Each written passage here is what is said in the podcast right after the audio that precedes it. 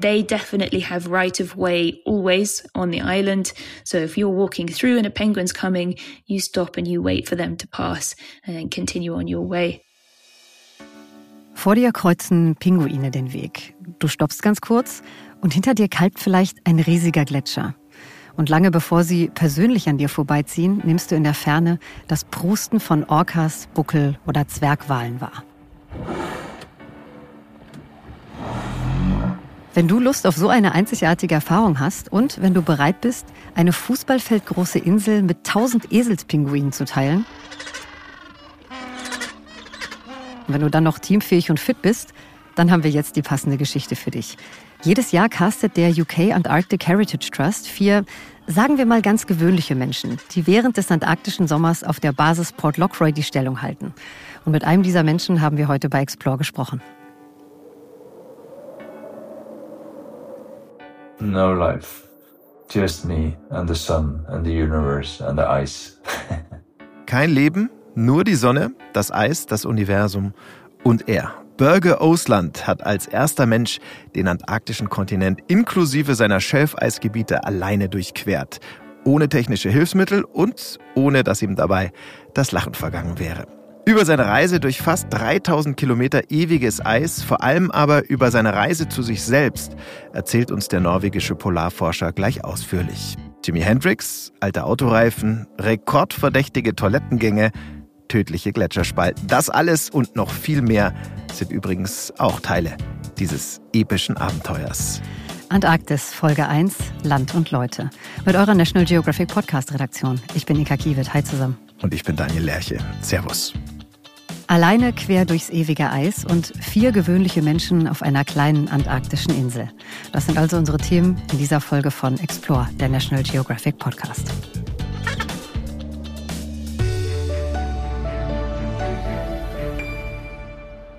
Daniel, ich würde dich jetzt wie so oft gerne fragen, ob du selbst schon in der Region unseres Themenmonats gewesen bist. Das erübrigt sich hier wahrscheinlich, ne? Oder hast du mir was verschwiegen? Warst du schon mal in der Antarktis? Nein, Nein, die Frage erübrigt sich wirklich. Ich, ich war noch nie in der Antarktis, du aber auch nicht. Ich, ich denke, nee. das wüsste ich, nee. oder? So gut kennen wir uns mittlerweile. Ja, hätte ich längst erzählt, ganz sicher. Wobei die Frage so unrealistisch äh, eigentlich auch wieder nicht ist, denn es gibt ja mhm. durchaus immer mehr Tourismus in der Antarktis. Ja. Das ist äh, durchaus auch ein Thema, über das sich trefflich streiten lässt. Wobei es eigentlich auch schon wieder Stoff ähm, aus unseren 60 Sekunden ist. Ähm, ja. Ich würde fast sagen, wir legen auch gleich mal damit los, oder? Mit den 60 Sekunden. Gerne. Gut, dann kommen Sie hier auch schon. Unsere 60 Sekunden rund um den kältesten Kontinent des Planeten.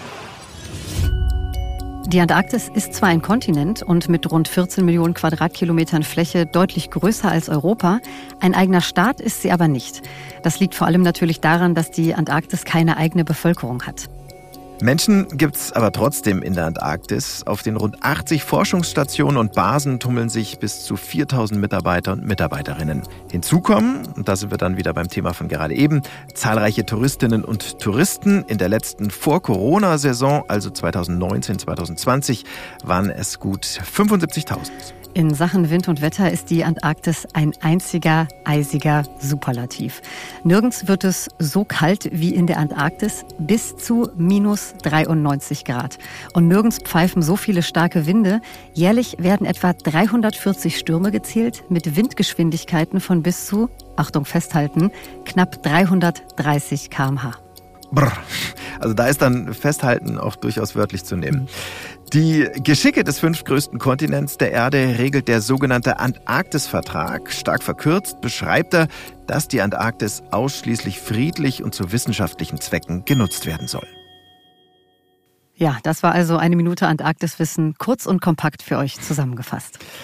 Und damit dann auch direkt weiter mit unseren Top 3. Drei Fakten, die ihr rund um die Antarktis hoffentlich noch nicht kanntet. Und ich lege auch direkt mal los mit Fakt 1. Blinddarm-OP selbst gemacht. Eigentlich lief alles nach Plan bei der sechsten sowjetischen Antarktis-Expedition. Das 13-köpfige Team hatte bereits eine winterfeste Station errichtet, als Leonid Rogosov, der begleitende Arzt, im April 1961 eine akute Blinddarmentzündung diagnostizierte. Unglücklicherweise bei sich selbst. Weil eine Abreise während des antarktischen Winters unmöglich war, hatte der 27-Jährige bald nur noch zwei Optionen. sterben oder sich selbst operieren. Er wählte natürlich die zweite, erstellte einen OP-Plan und bat zwei Kameraden, ihm mit Spiegel und Instrumenten zu assistieren. Ein dritter stand übrigens bereit für den Fall, dass einer der anderen ohnmächtig werden würde. Und in der Nacht vom 30. April auf den 1. Mai 1961 führte Rogosow die Operation dann schließlich durch. Weil das Licht extrem schlecht war, musste er die meiste Zeit nach Gefühl arbeiten. Gut zwei Stunden dauerte das Ganze, dann war der Blinddarm entfernt und der junge Arzt vernähte seine Funde. Wahnsinn. Mhm. Das ist, äh, das ist ein Fakt. Also ich meine, zumal du ja nur die Einschnittstelle betäuben kannst, wenn du wach sein mhm. musst. Was, was das für Schmerzen gewesen sein müssen. Aber äh, hat er es überlebt? Keine Infektion oder ja, ähnliches? Ja, er hat es überlebt. Äh, und nicht nur das, zwei Wochen nach der OP hat er seine Aufgaben im Expeditionsteam auch wieder voll übernommen. Also als, als wäre nichts gewesen. Unglaublich. Ja. Ich mache mal weiter mit Fakt Nummer zwei erstgeborener Antarktiker. Es gibt zwar keine antarktische Staatsbürgerschaft, aber mindestens elf Menschen können sich trotzdem als waschechte Antarktiker und Antarktikerinnen fühlen, weil sie wurden direkt auf dem antarktischen Festland geboren. Der erste echte Antarktiker, das ist Emilio Marcos Palma, der am 7. Januar 1978 auf der argentinischen Esperanza-Station das Licht der Welt erblickte. Ein schönes Ereignis, allerdings mit ziemlich düsterem Hintergrund, denn Emilio wurde dort nur geboren, weil die argentinische Militärjunta seine schwangere Mutter ganz bewusst auf die Esperanza-Station geflogen hatte. Ziemlich perverses Kalkül, denn so zumindest die Idee, die Geburt eines argentinischen Kindes sollte die Gebietsansprüche Argentiniens in der Antarktis rechtfertigen und untermauern. Der Plan ist aber nicht aufgegangen. Das, das wüssten wir. Nee, genau. Die argentinischen Gebietsansprüche sind eingefroren. Das ist eine, eine sehr passende Vokabel an dieser Stelle übrigens. äh, genau wie die aller anderen Staaten, die welche erheben oder erhoben haben. Das ist so im Antarktisvertrag geregelt und okay. ja, daran hat auch die Geburt von Emilio nichts geändert. Und elf Antarktiker, hast du gesagt, ja? Und Antarktikerinnen, ja. Für, für eine Fußballmannschaft wird es schon reichen. ja. Der FC Antarktika. Aber wir schweifen ab. Sorry. Hier kommt mein Fakt 3 zeitlose Antarktis. Ähm, ja, ihr habt richtig gehört, die Antarktis ist zeitlos, jedenfalls im Sinne von einer Uhrzeit, denn eine allgemeingültige Uhrzeit, die gibt es nicht rund um den Südpol. Im Prinzip kann man sich selbst entscheiden, welche Zeitzone man für sich festlegt. Das machen viele Forschungsstationen und Basen auch genauso. Sie orientieren sich dann zum Beispiel einfach an der Zeit, die im Betreiberland der jeweiligen Station gerade herrscht, oder sie lassen die Uhr so gehen wie in dem Land, das ihrer Station geografisch am nächsten liegt. Da gibt's ähm, also die unterschiedlichsten Möglichkeiten. Nur eins, das gibt es nicht, nämlich festgelegte oder gar für alle verpflichtende Uhrzeitstandards. Das würde ich gerne auch bei uns im Team so handhaben. In Zukunft. ja gut, dann müssen wir halt Explore künftig in der Antarktis produzieren. Gleichzeitig Patient und Arzt, der erste Antarktiker und keine Zeit am Südpol. Das waren sie, unsere Top 3 zur Antarktis. Wir hoffen, ihr habt ordentlich was gelernt.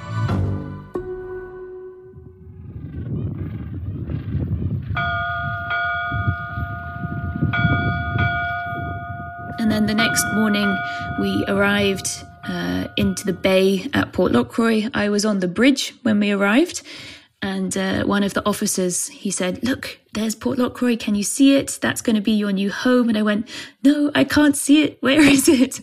And it was so tiny that I couldn't even see it when I was pointed it out because I had been told, of course, that it was the size of a football pitch.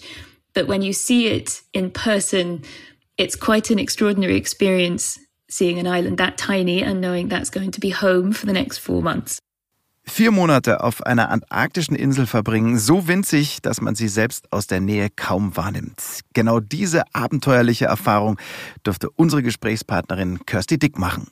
My name is Kirsty Dick. Um, I've previously worked as a Port Lockroy assistant for the UK Antarctic Heritage Trust uh, in the West Antarctic Peninsula and now work as a polar expedition guide on expedition tourism ships. So, ihr habt's gehört. Kirsty war vier Monate auf der britischen Basis Port Lockroy in der Antarktis. Das war übrigens 2018, 2019, also noch vor Corona. Und Kirsty hat so gut gefallen damals, dass sie die Antarktis sozusagen zu ihrem neuen Job gemacht hat und heute als Guide auf Polarexpeditions- und auf Ausflugsschiffen arbeitet. Okay, Daniel, dann wie immer der Reihe nach. Wo genau liegt denn ja. Port Lockroy? Port Lockroy ähm, liegt auf der Goodyear-Insel. Also das ist diese kleine Insel, diese Mini-Insel, von der wir jetzt schon zwei, dreimal gehört haben. Und die äh, Goodyear-Insel wiederum, die liegt unmittelbar vor der antarktischen Halbinsel. Okay, vielleicht noch ein kurzer Einschub für alle, die sich in den letzten Wochen jetzt nicht wie wir eingehender mit der Antarktis beschäftigt haben. Mhm. Wenn ihr auf die Karte schaut, dann ist die antarktische Halbinsel sozusagen dieser kleine Arm, der von der Antarktis Richtung Südamerika zeigt. Genau, und hm. da ganz im Norden dieses kleinen Arms, da liegt eben Port Lockroy. Hm. Verortet sind wir. Ja. Wichtig noch, wir sind schließlich in der Antarktis. Wie kalt ist es vor Ort? Also ich persönlich würde sagen, gerade noch ertragbar. It's not as cold as you might expect. Air temperature is usually minus 10 to plus 10 uh, in that range, but then you add in wind chill and it can be very cold. But usually for, for the most part of the summer, we're, we're operating sort of between zero and five degrees Celsius. Okay, Lufttemperatur zwischen minus und plus 10 Grad. Dann ist da aber noch der ständige Wind. Also Kirsty sagt, so zwischen 0 und 5 Grad, das sei normal. Daniel, ich hätte mir das deutlich kälter vorgestellt, muss ich sagen. Ja, ich auch. Ja. Jetzt aber mal zur eigentlichen Geschichte. Wir haben es zu Beginn der Folge schon erwähnt. Der britische Antarctic Heritage Trust, der sucht jedes Jahr Freiwillige, die für circa vier Monate in Port Lockroy bleiben. Genau so sieht's aus. Und ja. der Clou bei der ganzen Geschichte, man braucht jetzt keine Astronautinnen-Ausbildung oder ähnliches, um sich zu bewerben. Konkret, der Trust sucht vier, ich sag mal, Menschen wie du und ich, die von Anfang mhm. November bis Ende Februar, Anfang März sowas, also während des antarktischen Sommers in Port Lockroy die Stellung halten. Also Saisonarbeit in der Antarktis sozusagen. Genau so. Du hast mir auch schon ein bisschen was im Vorfeld erzählt. Unter anderem nicht wirklich überraschend, aber dass es gar nicht so leicht ist, einen der vier Plätze zu ergattern. Nee, ganz und gar nicht leicht. Ähm, eher im Gegenteil. Obwohl Kirsty meinte, als sie die Jobbeschreibung gelesen hat, da war sie erstmal total begeistert und auch total zuversichtlich, weil sie zum ersten Mal bei einer Bewerbung dachte, hey, ich kann wirklich mit absolut reinem Gewissen sagen, dass ich hier alle Voraussetzungen mitbringe. Uh, the first one I remember is Can you live on an island with a thousand smelly penguins? Tick, yes. Um, are you uh, you're good with other people? Are you patient? Are you a good communicator? Are you physically quite fit? Das finde ich schön. Kannst du auf einer Insel mit tausend miefenden Pinguinen leben? Check. Außerdem bist du geduldig, eine gute Kommunikatorin und physisch fit? Check. Also ich bin das für mich in der Vorbereitung beim Hören natürlich auch schon mal gedanklich durchgegangen. Also ich glaube, mhm. ich könnte mich da auch bewerben, habe ich mir gedacht. Ja, das denken viele. Ähm, mhm. Da bist du wahrlich nicht alleine. 2022 waren es satt der 6000 Bewerbungen. Ähm, als Kirsty sich beworben hat, immerhin schon gut 400. Davon wurden dann, also von diesen 400, wurden zwölf eingeladen und ähm, wir haben vorhin gesagt, gecastet, ähm, mhm. wobei die Wortwahl da wirklich ein bisschen irreführend ist, denn eigentlich durchlaufen die Bewerberinnen und Bewerber kein Casting, sondern zwei Tage lang ein, ja, ein richtiges Assessment Center. Hm. Hast du ein Beispiel? Was kamen da für Aufgaben? Was wurde so geprüft im Assessment Center? Also äh, beispielsweise werden einem Bewerber oder einer Bewerberin dann die Augen verbunden und der oder die muss dann blind und auf Zeit ähm, ein Zelt zusammenbauen und zwar unter der Anleitung und das ist dann das Besondere und macht so schwierig eines anderen Bewerbers oder einer anderen Bewerberin. Gut, hier müsste ich dann meine Bewerbung tatsächlich nochmal überdenken. Wobei, ähm, das muss man natürlich auch erwähnen, es geht letztlich nicht nur darum, wie gut du unter Stress ein Zelt zusammenbauen kannst. Ähm, okay. Man will jetzt nicht nur Kandidaten und Kandidatinnen mit den passenden sozialen Kompetenzen und mit den geeigneten Fähigkeiten auswählen, sondern eben auch, und das ist mindestens genauso wichtig, ein kompatibles Team zusammenstellen. Ja. Also ein, ein Vierfach-Match, wenn du so willst. They try and work out of these 12 people who could potentially work together in a team of four on an Antarctic island, uh, which is the size of a football pitch. So who is going to be, you know, compatible together? Who's going to get on? Who's going to be able to work together? But also who has the right skill sets, not just people skills, but um, other skills as well. So they they've got quite a hard job there. It's a bit of a gamble, I guess, because you've got people that have never met before and they're going to be living in very close proximity for, for four months. Ich finde, das klingt alles wie so ein richtiges Sozialexperiment. Mhm. Also Kirsty war dann eine der vier und ist mit ihrem Team in die Antarktis nach Port Lockroy gereist. Wir mhm. haben es vorhin schon gehört, von Anfang November 2018 Bis Anfang März 2019 waren Sie da, richtig? Genau. Ja. Denn äh, nur in dieser Zeit wird Port Lockroy auch offiziell betrieben. Im restlichen Jahr ist dort alles verrammelt, äh, vernagelt und äh, komplett menschenleer. Aber du hast gerade betrieben gesagt. Ich glaube, das mhm. ist ganz kurz erklärungsbedürftig. Es stimmt natürlich. Ähm, also so viel noch vorweg. Port Lockroy ist eine historische britische Forschungsstation. Die wurde in den 90ern mal renoviert und die Gebäude, die bestehen aber weiterhin zum großen Teil aus Holz. Deshalb wird die Station auch nur im Sommer betrieben?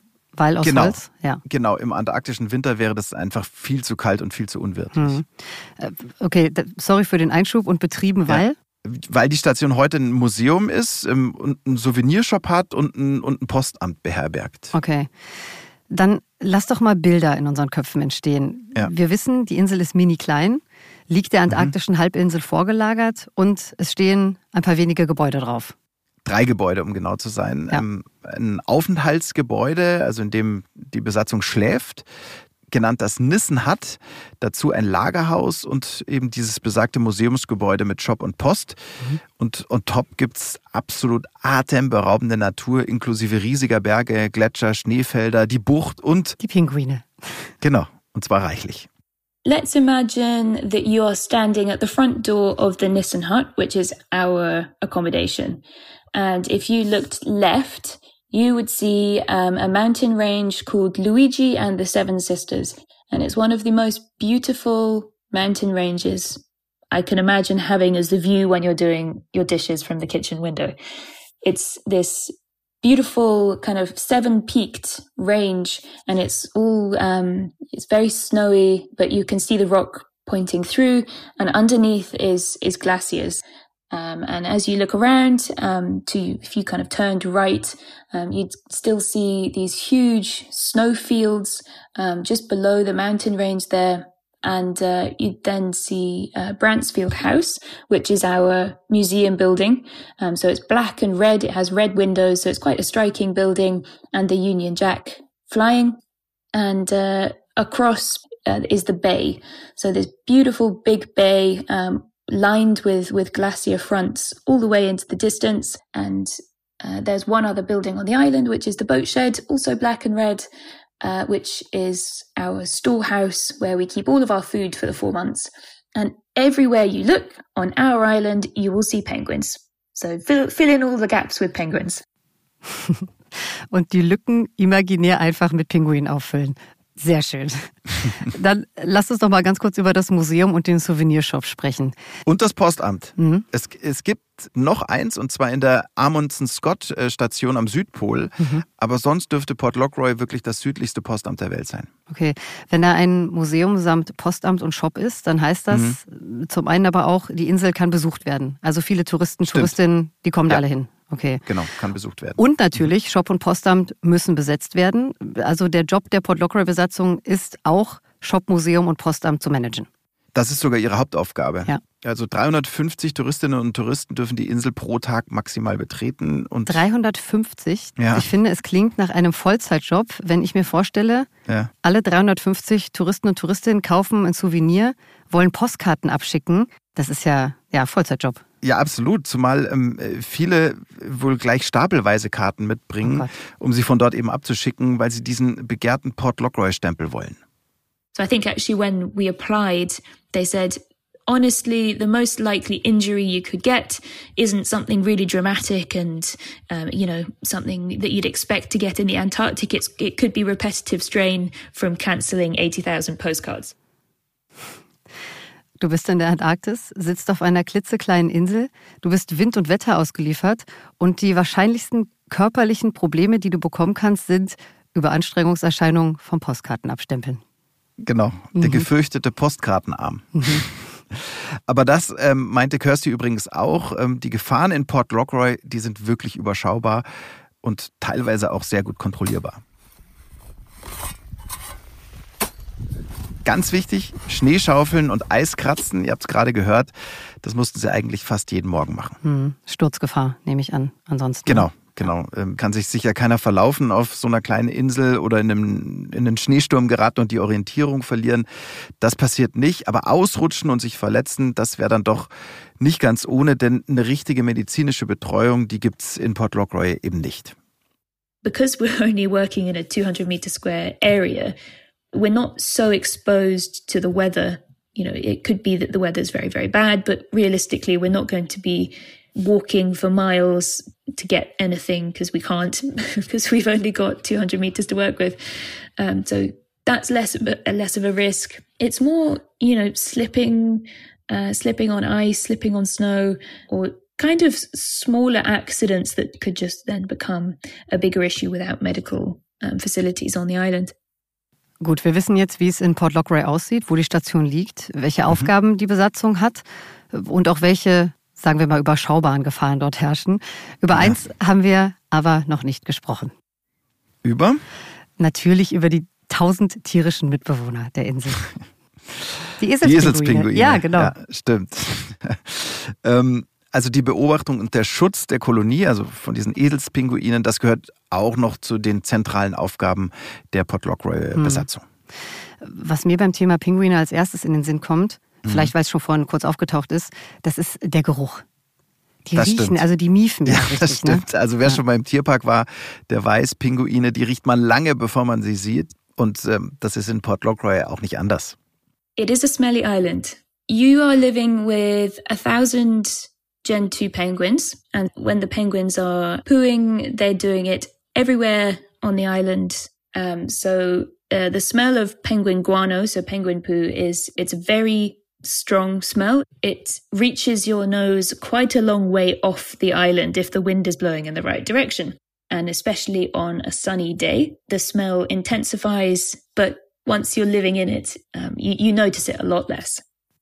So, der Geruch äh, ist das eine. Wie sieht's mit der Geräuschkulisse aus? Also ja, riechen, aber mhm. tausend Pinguine direkt neben mir, das stelle ich mir sehr, sehr laut vor. Ja, das stimmt und äh, das hat Kirsty auch erzählt. Äh, und sie hat mir auch dazu ein bisschen Audiomaterial geschickt. Hört mal hier.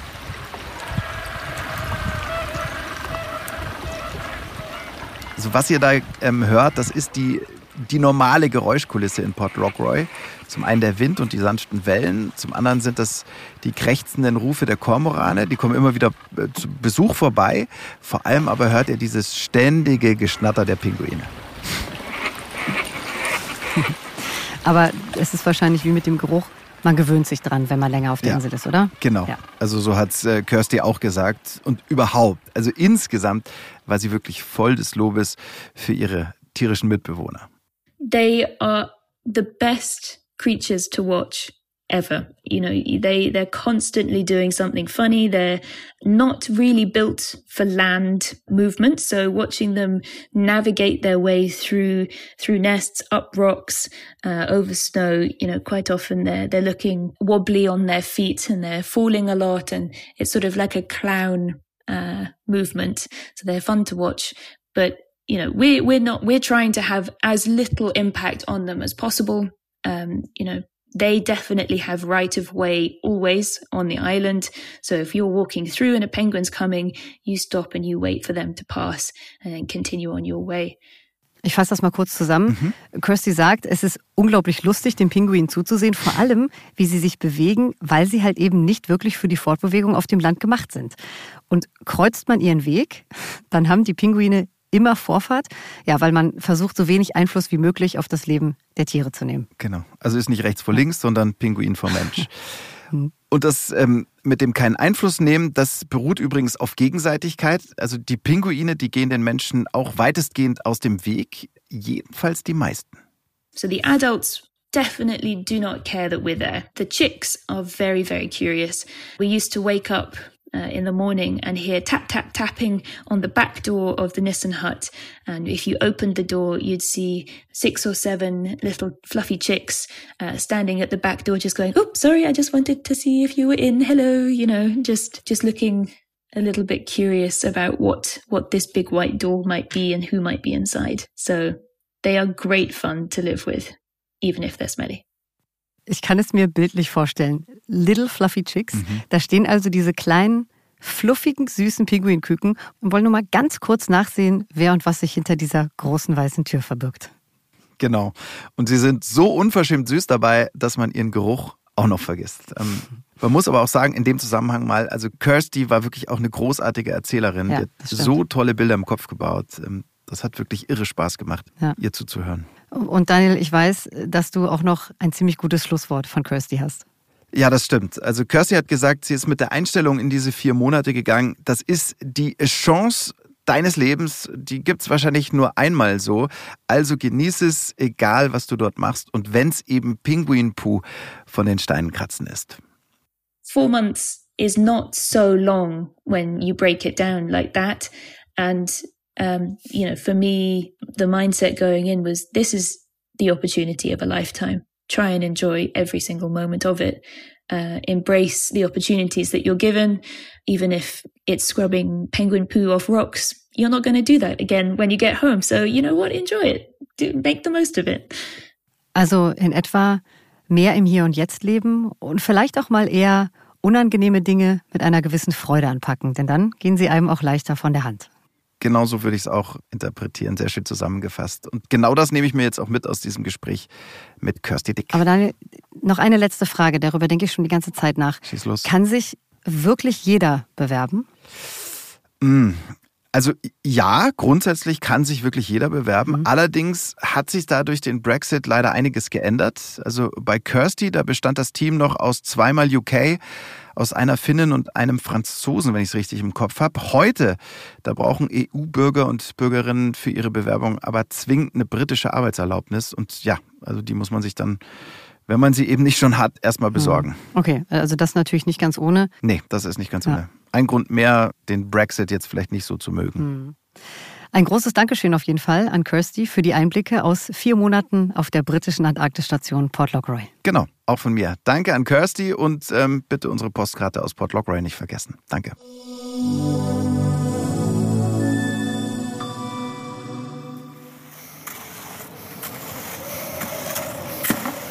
My name is Børge Ausland. I'm a Norwegian polar explorer, and I have been doing polar expeditions since 1986. Uh, some of the trips I've done um, has been the first ever, like when I skied solo and then supported across Antarctica in 1996. Kein Team, keine Pinguine, keine Verbindung zur Außenwelt, nur Wind, ewiges Eis und das Universum. Gleicher Kontinent, aber ganz anderes Setting als in unserer ersten Geschichte also. Unser Gesprächspartner jetzt, Børge Ausland, Norweger, Polarforscher, Abenteurer und erster Mensch, der die Antarktis im Alleingang durchquert hat. Gleich mal vorneweg, das hatten wir vor der Folge noch gar nicht besprochen. Ja. Wenn Börge schon seit 1986 auf Polarexpeditionen geht, wie alt ist der Mann heute? Gerade 60 geworden. Also Okay. ähm, Börge ist ein echter Polarveteran, wenn man so will. Ähm, aber ich habe ihn ja gesehen und ich muss schon sagen, also wenn ich körperlich nur halb so fit wäre wie er, dann, dann wäre ich schon ganz zufrieden. Okay, gib uns doch gern mal eine kurze Zusammenfassung der wichtigsten Eckpunkte dieser Geschichte. Also Zahlen zu, wie lange, wie weit, von welchen Entfernungen sprechen wir hier? Gerne. Also ähm, gedauert hat Börges Antarktis-Durchquerung 64 Tage. Dabei hat er 2845 Kilometer zurückgelegt. Das wäre ungefähr ja ähm, sechsmal von mir in München zu dir in, nach Berlin. Hm. Und das zu Fuß, ne? Ja. Durchs ewige Eis und total schwer beladen. Genau, 187 Kilo war Börges Schlitten beim Start schwer. Zelt, Ersatzski, Kleidung, Schlafsack, Geschirr, Spirituskocher, ähm, sein Reparaturequipment, Erste-Hilfe-Kasten, Funkgerät, Essen für 90 Tage hat er auch noch dabei gehabt, etc. pp. Einen Gleitschirm hatte Börge übrigens auch dabei. Von dem hat er sich gelegentlich ein bisschen ziehen lassen. Wobei man dazu sagen muss, das war 1996 natürlich noch nicht so ein ausgereifter Hightech-Kiteschirm wie heute. Das war eher schwere, unhandliche Stangenware, möchte ich sagen. Hm. Sei ihm gegönnt an dieser Stelle. Ja. Wo ist Börge denn genau gestartet?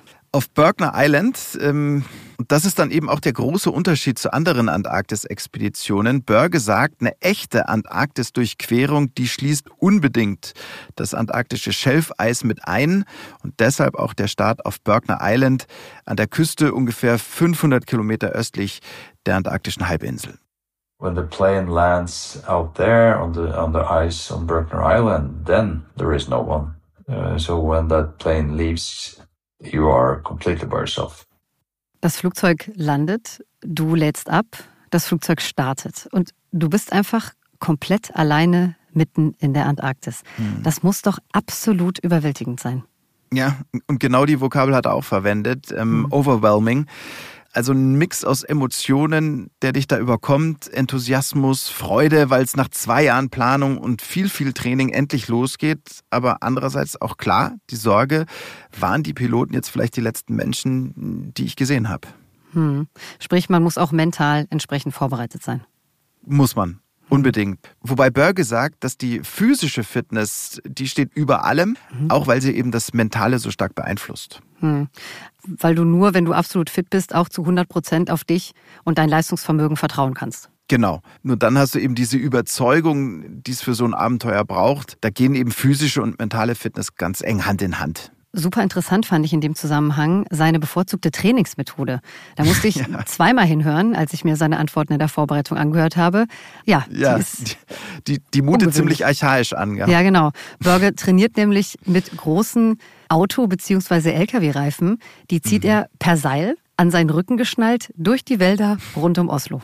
Börge sagt, willst du ein Top-Fahrradfahrer werden, dann musst du klar viel auf dem Fahrrad trainieren. Und willst du einen Schlitten quer durch die Antarktis ziehen, ja, dann musst du eben trainieren, wie man einen Schlitten zieht. Und das lässt sich mit diesen Autoreifen eben richtig gut simulieren. Uh, pulling rubber tires. That's the main activities we do as a polar explorer because it's the same. If you want to be uh, the world's best in, in cycling, for instance, uh, you you have to train cycling, and if you want to to uh, cross Antarctica solo, pulling a sled 190 kilo heavy, you need to um, use this, build the same muscles and make your body prepared for that. So that is why pulling rubber tires, car, car tires, uh, is very helpful. So I pull maybe three car tires in the woods. I Also have a small backpack. And when you know and feel uh, that you are in a physically good shape, you're also in a better mental shape because you know you are prepared. You can do this. Borge hat mir übrigens noch erzählt, Samstag, Sonntag verzichtet er mittlerweile aufs Reifenziehen. Die Wochenendausflügler, die schauen ihn sonst immer alle so verwirrt an.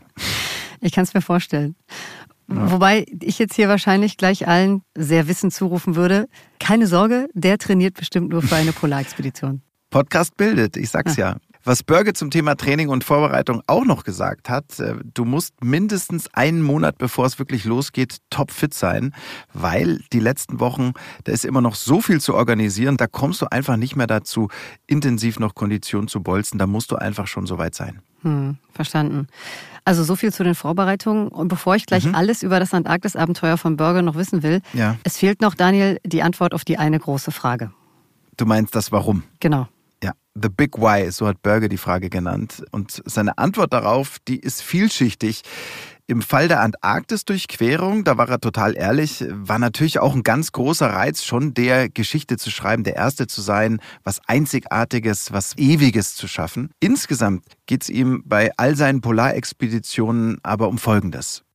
For me, it's to try to broaden my perspective uh, and uh, and explore all levels of what life has in it. And that also means that you sometimes have to go out there on the edge and look over that edge and see what's on that the other side there but also to to try to fill uh, my life with memories and good experiences and, and strong moments. And to do that you you don't you don't do that by lying um, at, on your couch at home. Uh, you do that by challenging um, the world uh, and uh, overcoming your fears and um, and go out there and, and risk something. That is when we kind of discover who we are and who we uh, want to be So, so, so that is kind of the basis of it all. An Grenzen gehen, manchmal auch darüber hinaus und nachsehen, was da draußen noch so ist. Neue Perspektiven einnehmen, starke Momente erleben, Erfahrung sammeln und sich selbst kennenlernen. Darum geht's ihm. Und Börge meint, ja, zu Hause auf der Couch, da wird das eher schwer. Und dieses sich selbst kennenlernen, das ist ein ganz wichtiger Punkt. Mhm. Denn du läufst ja nicht nur knapp 3000 Kilometer durch eine Schnee- und Eiswüste, die eigentliche Reise, die ist ja die zu dir selbst. Vor allem natürlich, wenn du allein unterwegs bist, mhm. so wie er in diesem Fall. Wobei das 1996 noch etwas anders war als heute, das hat er ja auch erzählt. Well, it was other time and it was good because now you have to be in the office when you get into the tent and produce stuff for Instagram and Facebook and things like that. Uh, I, I spoke maybe once a week or, or once every two weeks with my radio operator. So, so you were just completely by yourself and your own thoughts. And I like that because it's not just a physical journey from A to B. It's also very much a mental journey where when you don't have anyone else to lean on, you, you do reflect more in towards yourself, um, and, and towards the nature, really. So you connect with the nature in a different way when you are solo. Also Börge sagt, früher war er einfach allein, hatte kaum Kontakt zur Außenwelt und konnte sich auch deshalb viel besser auf sich selbst, auf seine Gedanken und seine Umwelt konzentrieren. Heute ist das anders. Er geht abends ins Zelt und sein Bürotag fängt auf einmal an, weil er zum Beispiel die sozialen Medien bedienen muss. Also da hat sich wirklich einiges geändert in den letzten Jahrzehnten. Was sich nicht geändert hat, das sind die besonderen Herausforderungen, die speziell die Landschaft in der Antarktis so mit sich bringt. So it takes a while to get used to being alone. And that feeling is maybe bigger in uh, and more present in Antarctica than other places uh, because of the landscape. The landscape is so huge, desolate, and lonely, and it looks the same when you wake up in the morning and when you go to bed in the evening. That's why I think a big solo trek in Antarctica is a bigger mental challenge simply because of the landscape. Die Landschaft, die sei schon eine Herausforderung, so sagt es Börge, weil sie so mächtig, so einsam und so monoton sei. Und daran müsse man sich erstmal gewöhnen. Es sei also eine ganz besondere, eine mentale Herausforderung dort in der Antarktis. Das liegt natürlich auch daran, dass du diese Kulisse den ganzen Tag vor dir hast. Denn du läufst ja mhm. im Prinzip immer geradeaus deinem Ziel entgegen, ohne wirklich irgendeine Ablenkung zu haben. Und er meint, das letzte Lebewesen, ja, nur mal so, um das zu verdeutlichen, einen Vogel, den hat er ungefähr 500 Kilometer von der Küste entfernt gesehen. Danach war er einfach komplett allein, kein Leben außer ihm. Das kann dich bestimmt umhauen. Und ja. was, da, was da hilft, hat er gemeint, das sind Routinen. Die brauchst du. Hm. Wie sieht denn so eine Routine aus, so ein Tagesablauf bei ihm? Also eigentlich auf den ersten Blick fast schon unspektakulär, wenn man jetzt mal ausblendet, ja, wo er sich da befindet, ähm, dass es bitterkalt mhm. ist. Manchmal waren es bei ihm bis zu minus 50 Grad, je nachdem, wie stark der Wind immer geblasen hat. Aber es sieht dann so aus, also frühstücken, Nachtlager abbauen, loslaufen. Und dann so circa alle eineinhalb Stunden macht er eine Pause, also kurzes Rasten, Essen, weiterlaufen. Und abends dann Lager aufschlagen und nochmal was essen. Ja, also nochmal was essen, das hört sich so wenig an, das ist sehr untertrieben. Das habe ich auch in seinen O-Tönen gehört. Ja, ja, stimmt, genau. Also mehr essen. Ja, ähm, bis zu 6000 Kalorien über den Tag verteilt sind's.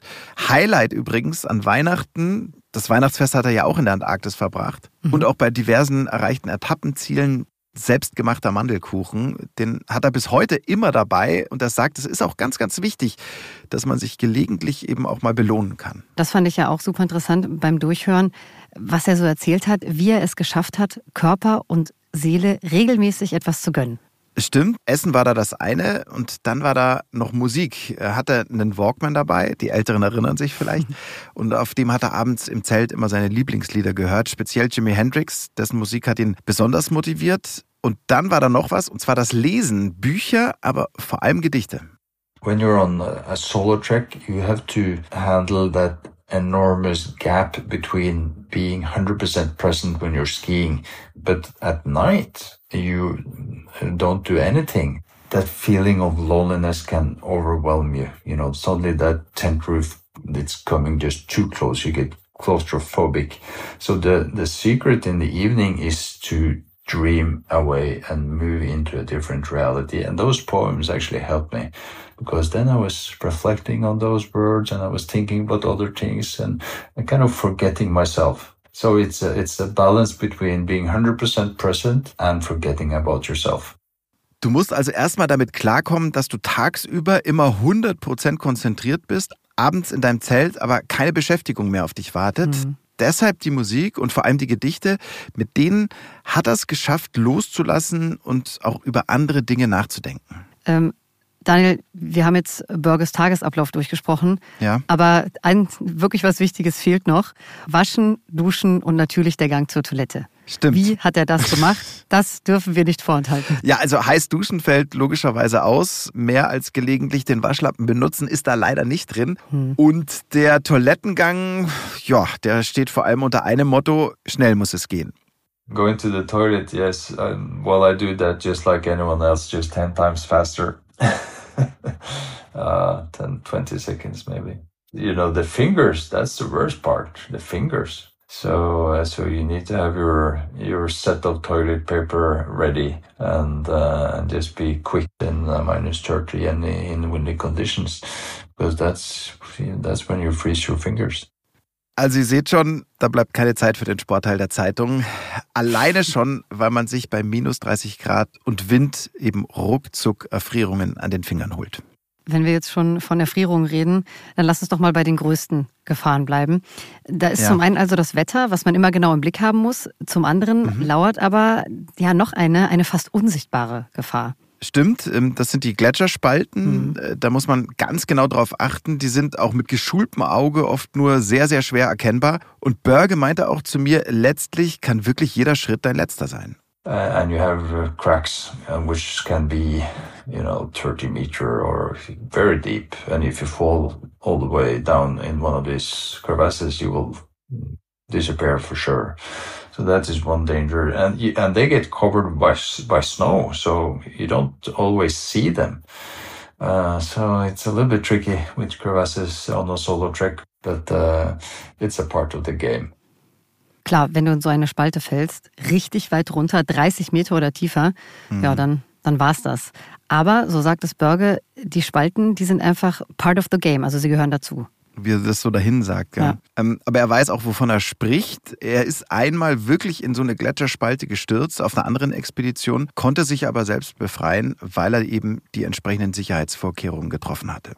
Ganz wichtiger Punkt natürlich noch, wie sorgt man auf so einem Trip für maximal mögliche persönliche Sicherheit? Ja, also hundertprozentige Sicherheit, die gibt's natürlich nicht, mhm. weder beim Überqueren der Straße noch beim Durchqueren der Antarktis. Aber Börge sagt, man kann präventiv schon einiges tun. The only one you really can trust is, is yourself. So I always looked upon safety as a personal responsibility. And that has helped me in the expeditions where you try to be that little step ahead of yourself mentally to try to understand what what is going to happen before it happens. You see the weather and you kind of read the signs. Uh, okay, looks like there is a storm coming. I better get that tent up before it gets too bad.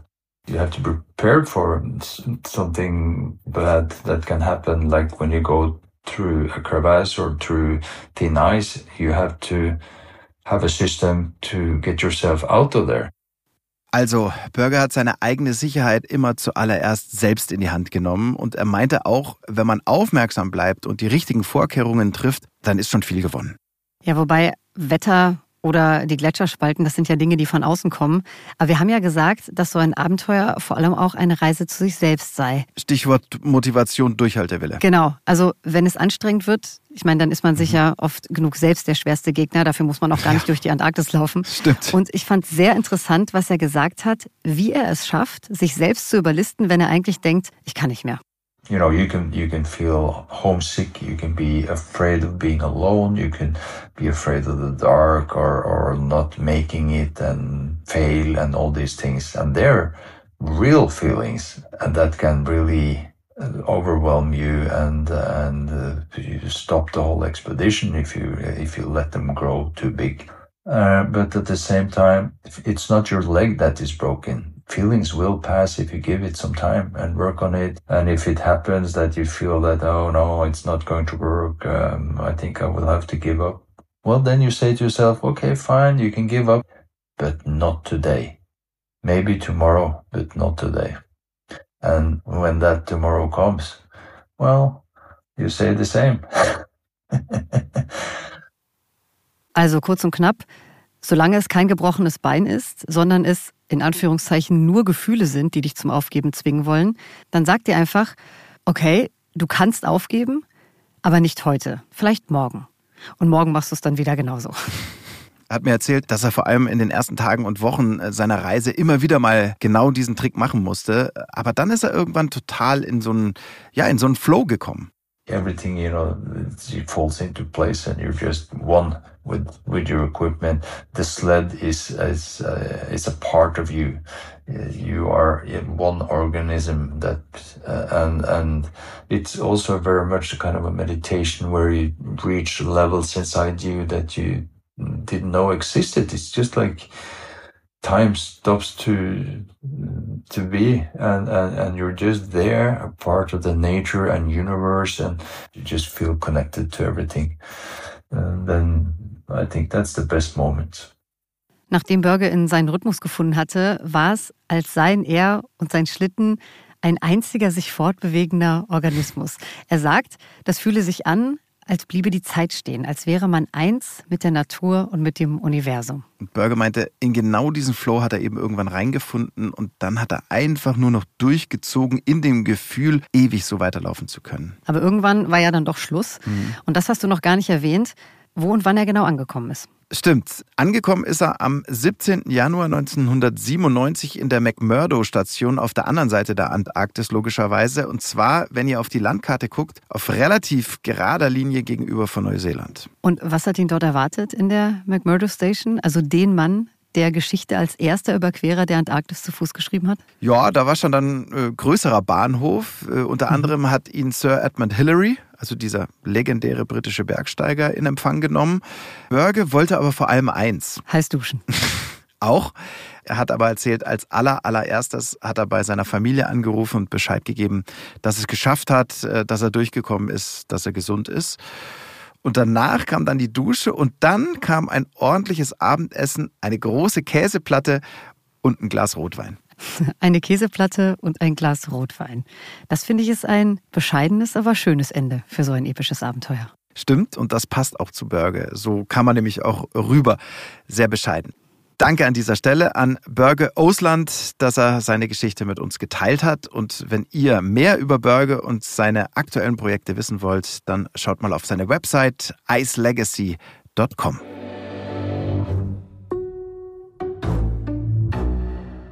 So, das war's mit Antarktis Folge 1, Land und Leute. Zwei tolle Geschichten, die du heute im Gepäck hattest, finde ich. Danke. Die Antarktis aus ziemlich unterschiedlichen Blickwinkeln betrachtet. Was ist denn dein persönliches Fazit, Daniel?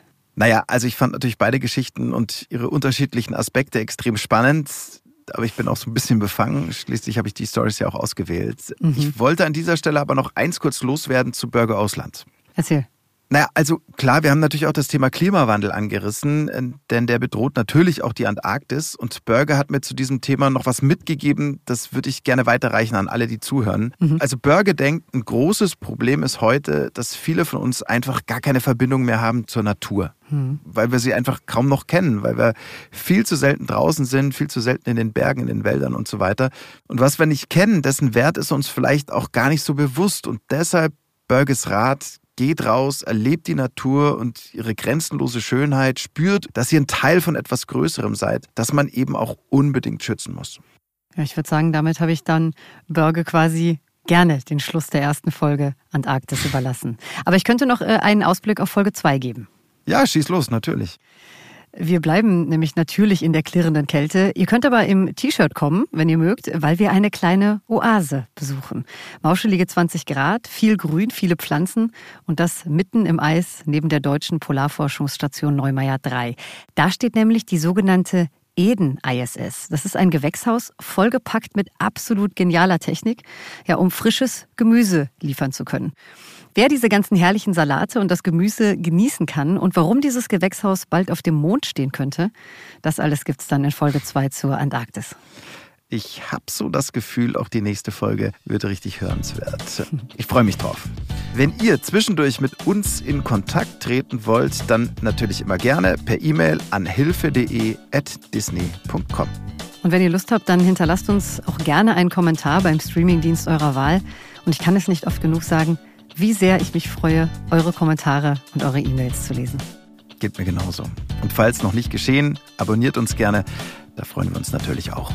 Also, macht's gut und bis zum nächsten Mal bei Explore, der National Geographic Podcast. Ciao.